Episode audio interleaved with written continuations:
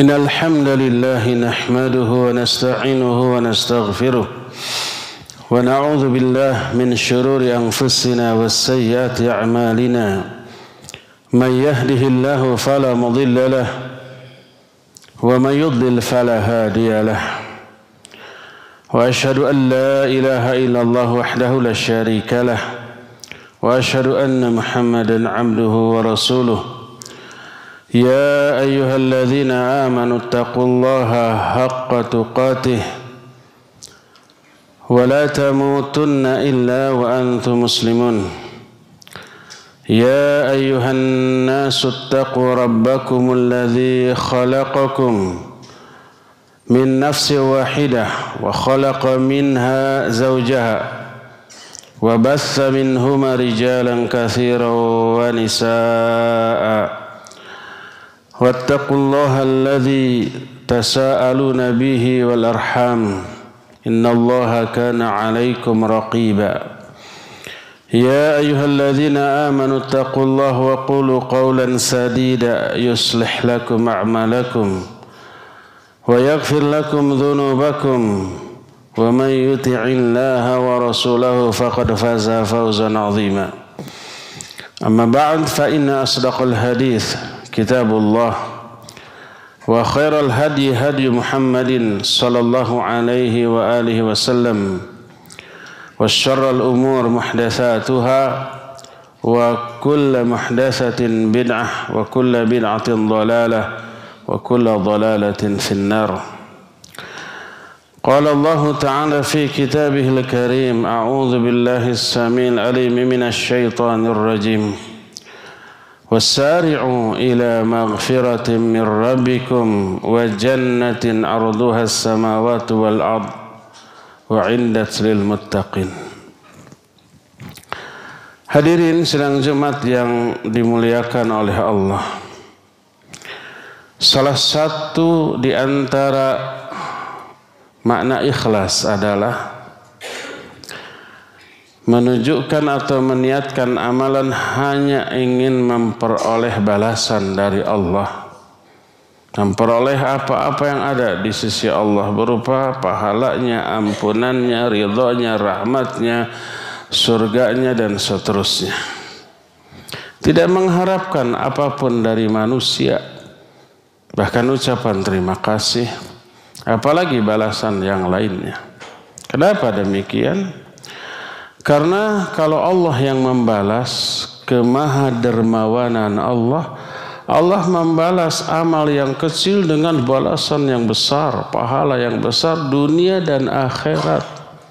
Allah mah kalau membalas kebaikan tidak pernah setimpal dengan kebaikan, tapi selalu berkali lipat.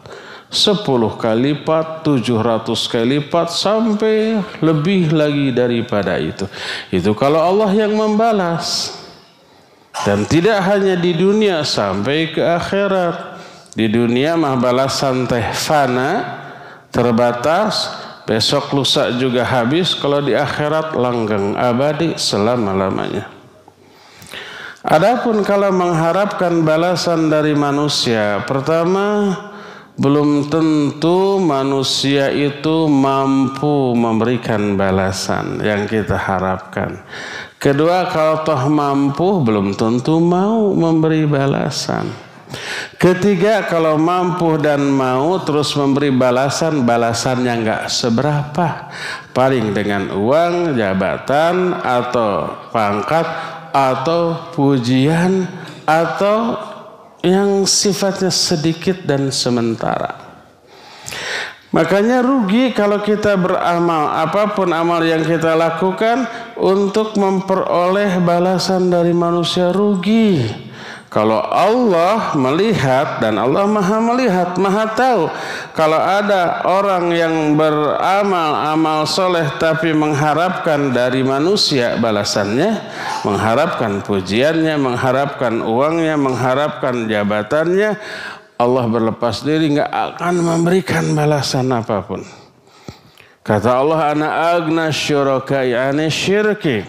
Faman amila amalan asyraka fihi ma'i ghairi taraktuhu wa syirkah. Aku ini kata Allah zat yang paling tidak membutuhkan sekutu, tidak membutuhkan saingan, tidak membutuhkan uh, bandingan atau tandingan enggak. Maka siapa orang yang mengamalkan satu amal soleh tapi dia menduakan aku, menyekutukan aku dalam amalan itu, dalam hal niatnya dengan yang lainnya, aku tinggalkan. Gak akan diberikan balasan. Dunia apalagi akhirat. Itu ruginya kita beramal karena ingin dinilai dan dibalas oleh orang. Karena orang itu begitu membalas, maka nggak seberapa.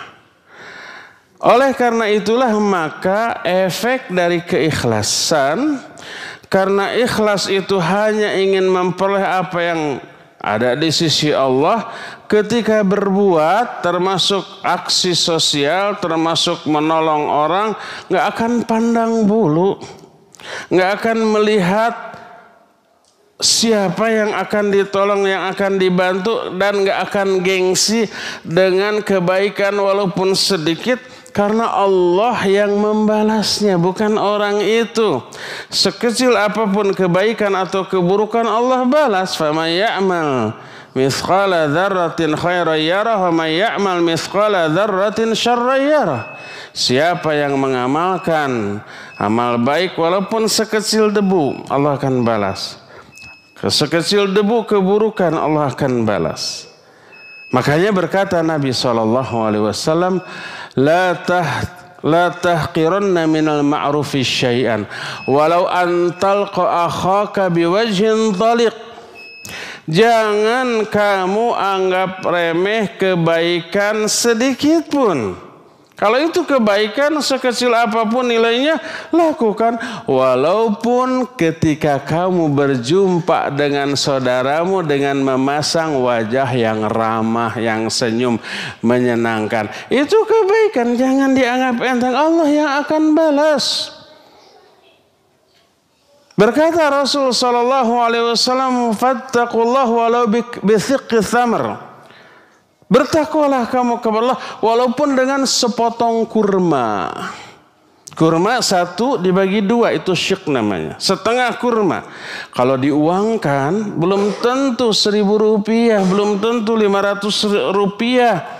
Nggak ada harganya. Kata Rasul SAW, walaupun dengan bersodakoh dengan sepotong kurma jangan kamu abaikan. Allah yang balas. Dan Allah kalau membalas tidak melihat enteng atau beratnya itu amalan, besar atau kecilnya amalan, tapi lihat juga niat, lihat juga momen, lihat juga dampak efek kepada pihak lain.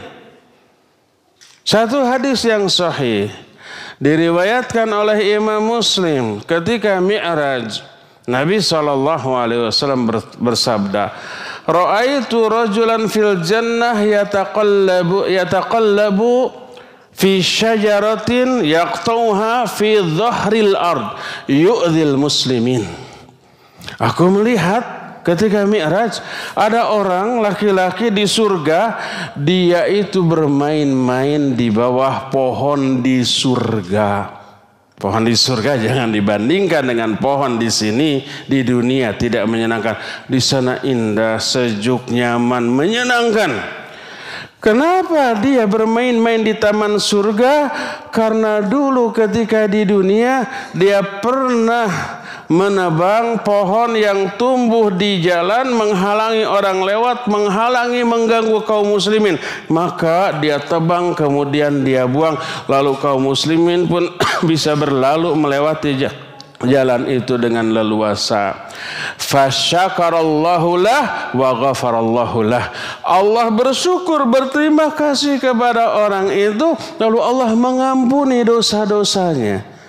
Kalau dosanya diampuni, Allah balas dia dengan surga. Bayangkan, orang itu ketika menebang pohon dengan anggapan ini mengganggu orang lewat nih. Wah, kemudian dia tebang, dia buang sehingga orang-orang leluasa lewat. Dia berpikir untuk kepentingan orang lain, kepentingan orang banyak, tidak berharap balasan dari orang-orang ataupun pujian bahkan mungkin orang-orang tidak tahu bahwa dialah yang menembangnya. Tapi Allah tahu wa ma fa'alu min khairin ya'lamullah apa saja kebaikan yang dilakukan oleh manusia Allah pasti tahu dan Allah pasti membalas.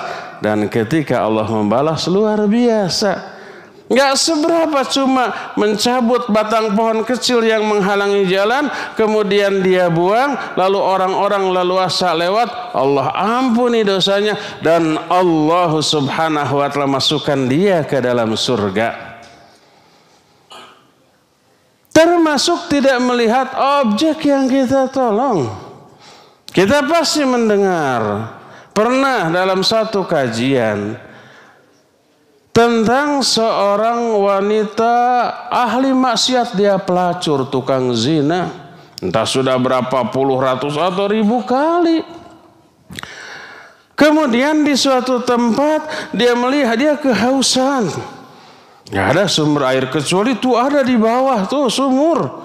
Akhirnya dengan susah payah dia turun ke bawah lalu minum sampai puas. Lalu naik lagi juga dengan susah payah.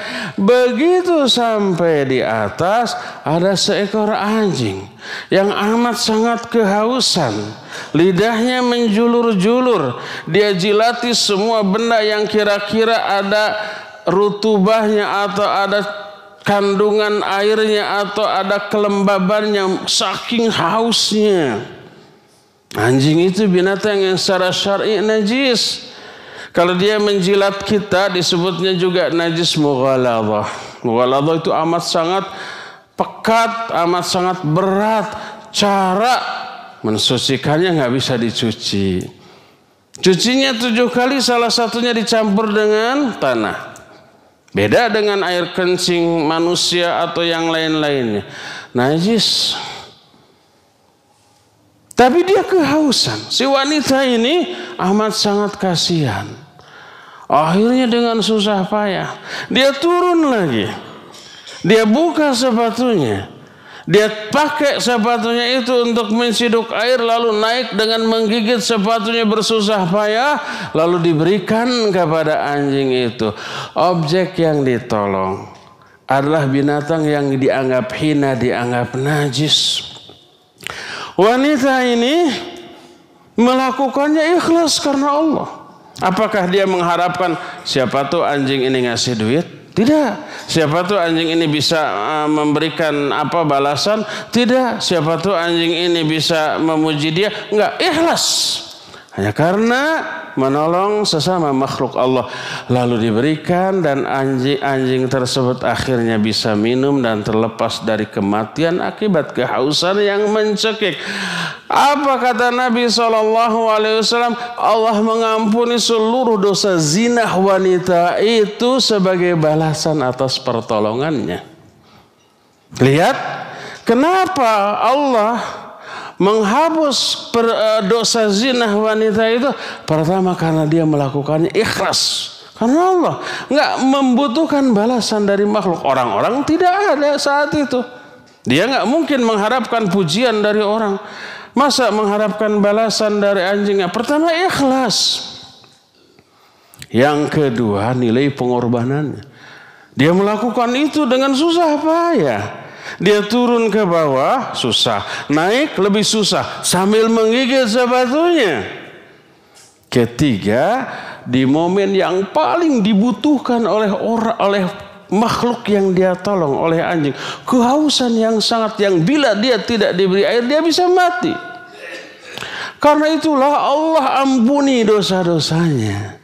Yang menjadi penyebab tiga ini Kenapa Allah ampuni dosa perzinahan wanita itu Karena pertama ikhlasnya Keduanya karena pengorbanan yang cukup berat Ketiganya karena momennya yang sangat pas dibutuhkan oleh pihak yang diberikan pertolongan.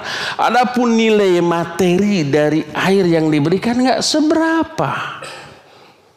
Oleh karena itu kasus ini kata para ulama tidak bisa dijadikan dalil untuk menghapus dosa perzinahan dengan memberi makan atau minum kepada anjing e, dalam segala kondisi enggak. Enggak bisa orang malamnya berzina kemudian siangnya mana mencari anjing kemudian dikasih makan dan dikasih minum lalu diyakini terhapus dosanya enggak. Beda nilai.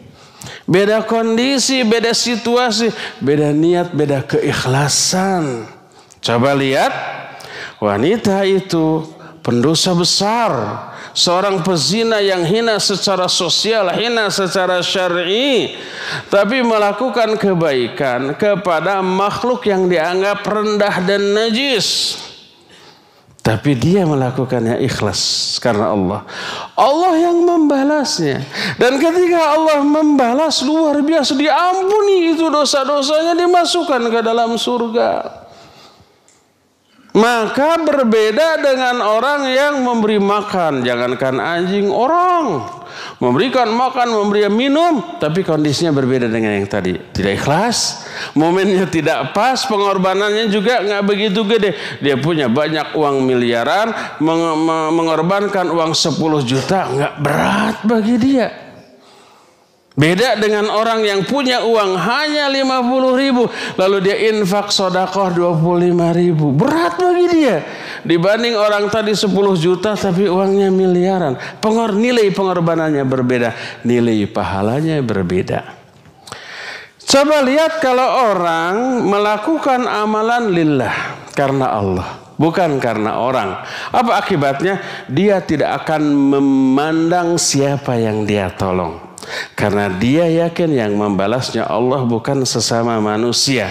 Dia tidak akan memandang sekecil apa, sebesar apa kebaikan yang dia lakukan. Tidak akan gengsi karena itu. Karena tahu sekecil apa pun kebaikan Allah pasti membalasnya. Berbeda dengan manusia sering menghina, meremehkan perbuatan yang dianggap kecil. Ah, pirage gitu. Ah, cuma gitu aja kok bangga. Kan gitu manusia mah. Allah mah enggak. Sekecil apa pun Allah balas. Allah beri apresiasi, Allah berikan pahala. Makanya Allah menyatakan, "Faman mithqala dzarratin khairan yarah." Siapa orang yang melakukan kebaikan walaupun sekecil debu, sekecil debu kalau kurma gede, walaupun sepotong kelihatan. Kalau debu nggak kelihatan, Allah balas. Demikian juga keburukan. Makanya Nabi SAW menyatakan, La tahtaqiranna minal ma'rufi syai'a. Jangan kamu anggap kecil kebaikan sedikit pun. Walau antalqa akhaka biwajhin taliq. Walaupun kamu sekedar memasang wajah yang ramah, tersenyum ketika berjumpa dengan saudaramu. Menurut kita kecil nggak seberapa, tapi Allah kalau sudah membalas balasan Allah luar biasa. Tadi disebutkan orang itu membuang halangan di jalan dibalasnya diampuni dosanya dimasukkan ke dalam surga. Karena yang mendorong dia untuk melakukan perbuatan itu iman. Dan iman pasti melakukannya dengan ikhlas. Dan itulah salah satu wujud nyata dari keimanan membuang semua gangguan yang bisa mengganggu orang. Berkata alaihi wasallam al imanu bid'un wa sab'una syu'bah. Fa'alaha qawlu la ilaha illallah wa adanaha imatatul adha anit tariq wal haya syu'batu minal iman. Iman itu ada banyak 70 sekian cabang. Cabang tertinggi mengucapkan kalimah la ilaha illallah. Cabang terendah adalah membuang bangguan dari jalan. Dan rasa malu termasuk salah satu cabang keimanan. Jadi kalau ada orang melihat ketika di jalan ada beling, ada kerikil tajam, ada sampah, ada bangkai binatang yang apabila orang lalu di sana bisa mengganggu apa pun lalu disingkirkan, itu karena dorongan iman. Siapa yang balas? Bukan orang. Kalau orang membalas nggak seberapa paling muji hebat, eh kamu nggak ada manfaatnya. Tapi ini Allah yang balas dan kalau Allah balas luar biasa. Tidak hanya di dunia sampai di akhirat. Makanya buah salah satu buah dari keikhlasan adalah dia akan banyak-banyak melakukan kebaikan sekecil apa pun kebaikan sehingga apa yang Allah Azza wa Jalla perintahkan dalam Al-Qur'an wasari'u ila maghfirati min rabbikum wa jannatun arduha samawati wal ard uiddatil muttaqin. Bersegeralah kalian menuju ampunan Allah dan menuju surga. Menuju ampunan Allah, menuju surga itu melakukan kebaikan. Setiap kebaikan menghapus dosa. Innal hasanat yudhibna sayyiat. Kebaikan menghapus dosa. Dan menyebabkan Allah membalasnya dengan surga. Ya, Bersegeralah kalian menuju ampunan Allah dan menuju surga yang luas seluas langit dan bumi disediakan bagi orang yang bertakwa. Mengetahui hal ini, mengetahui bahwa kalau amalan ditujukan untuk memperoleh balasan dari Allah, tidak akan rugi sekecil apa pun, seremeh apa pun, maka orang itu akan selalu berlomba untuk melakukan kebaikan. Apa pun bentuk kebaikan itu, baik dianggap besar ataupun dianggap kecil, yang jelas itu semua tidak akan sia-sia di mata Allah Azza wa Jalla. Barakallahu li fil Qur'anil azim wa nafa'ni wa iyyakum bima fihi minal ayati wa dzikril hakim wa taqabbalallahu minna minkum tilawatahu innahu huwas samiul alim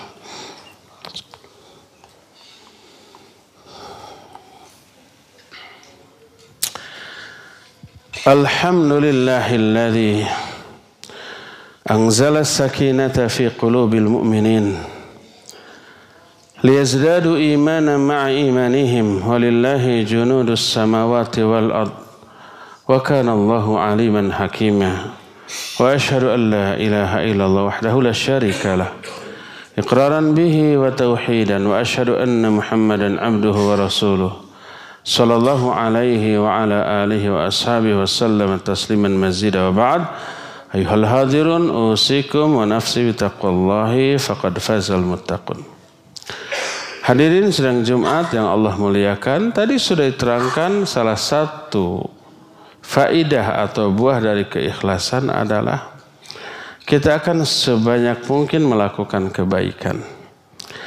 Sekecil apa pun kebaikan karena tahu Allah tahu dan Allah pasti membalas dan bila Allah membalas itu luar biasa dunia sampai akhirat. Tidak mengharapkan apa pun yang ada di tangan manusia. Efek lain dari ikhlas adalah karena tahu Allah Maha tahu, karena tahu Allah Maha pembalas kepada kebaikan termasuk juga kepada keburukan, orang yang ikhlas itu tidak akan berani berbuat keburukan sekecil apa pun. Karena tahu Allah tahu dan Allah membalas dan kalau Allah memberikan balasan hukuman atas dosa dahsyat, mengerikan luar biasa. Coba aja lihat ayat tentang neraka, hadis-hadis tentang alam kubur.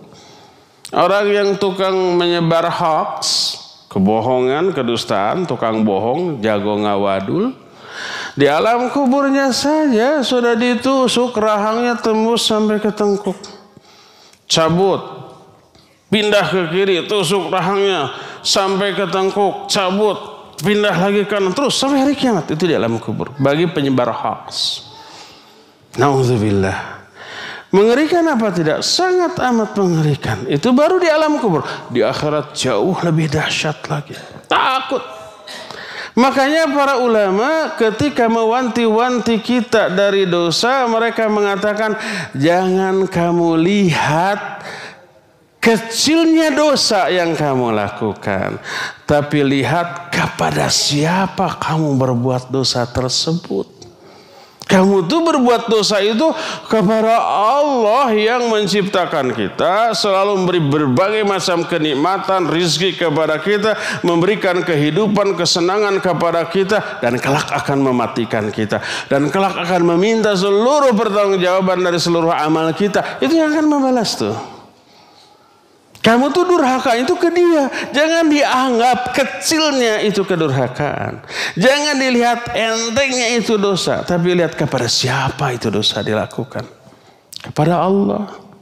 Tapi kan saya mah dosanya kepada orang ngehina.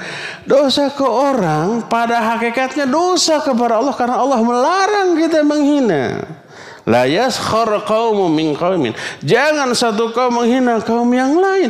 Itu larangan Allah. Pas kita menghina, pertama dosa pertama yang kita lakukan bukan ke orang itu, tapi kepada Allah yang melarang itu. Dilanggar itu larangan Allah. Dosa kepada dia mah, ah dia nggak akan bisa balas. Sekali balas juga nggak akan terlalu parah. Tapi kalau dosa kepada Allah dan Allah yang membalasnya, naudzubillah di alam kubur sampai hari kiamat. Maka orang yang ikhlas karena mengharapkan apa pun dari Allah, balasan kebaikan dari Allah, dia yakin ketika dia berbuat buruk pun Allah membalas. Dan kalau Allah membalas luar biasa dahsyatnya, maka takut. Dia tidak akan memandang sekecil apa itu dosa, tapi dia memandang kepada siapa dosa itu dilakukan. Kepada Allah yang oleh Allah dikatakan dalam Al-Quran, Inna Allah syadidul iqab. Allah itu sangat dahsyat siksanya. Inna minal mujrimina muntaqimun. Kami kata Allah kepada orang-orang yang berdosa yang bersalah pasti akan memberikan balasan. Wa may ya'mal mithqala dzarratin syarriyar. Siapa orang yang melakukan keburukan sekecil debu, dia akan melihat catatannya dan melihat merasakan balasan azabnya dari Allah. Maka buah dari keikhlasan selain dia terdorong berlomba dalam kebaikan, dia pun akan selalu menahan diri untuk berbuat dosa dan kemaksiatan karena tahu Allah melihat dan Allah Maha membalas dan ketika Allah membalas tak ada seorang pun di kalangan makhluknya yang mampu menahan diri dari hal itu ya. Semoga Allah Azza wa Jalla menganugerahkan kepada kita keikhlasan yang hakiki mensupport, memberikan dorongan kuat dan hidayah untuk beramal soleh, memberi hidayah juga untuk bisa bersabar dalam menjauhi dosa dan kemaksiatan. Innallaha wa malaikatahu yusalluna 'alan nabi ya ayyuhalladzina amanu sallu 'alaihi wa sallimu taslima. اللهم صل على محمد النبي الأمي وعلى آله وصحبه وسلم. آمين. اللهم اغفر للمؤمنين والمؤمنات والمسلمين والمسلمات الأحياء منهم والأموات. اللهم اغفر لنا ولوالدينا وارحمهما كما ربيانا صغارا. ربنا ظلمنا أنفسنا وإن لم تغفر لنا وترحمنا لنكونن من الخاسرين. اللهم أصلح لنا ديننا التي هي التي هي عصمة أمورنا. اللهم أصلح لنا دنيانا التي فيها معاشنا. اللهم أصلح لنا آخرتنا التي فيها معادنا. اللهم اجعل الحياة زيادة لنا في كل خير. واجعل الموت راحة لنا من كل شر اللهم إنا نعوذ بك من الهم والهزان والعز والكسل والبخل والجبن والهرم وعذاب القبر. اللهم آت نفوسنا تقواها وزكيها. أنت خير من زكاها أنت وليها ومولاها. اللهم إنا نعوذ بك من علم لا ينفع ومن قلب لا يخشى. ومن نفس لا تشبع ومن دعوة لا يستجاب لها.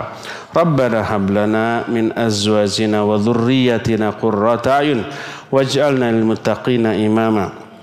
ربنا لا تزغ قلوبنا بعد إذ هديتنا وهب لنا من لدنك رحمة إنك أنت الوهاب. ربنا آتنا في الدنيا حسنة وفي الآخرة حسنة وقنا عذاب النار.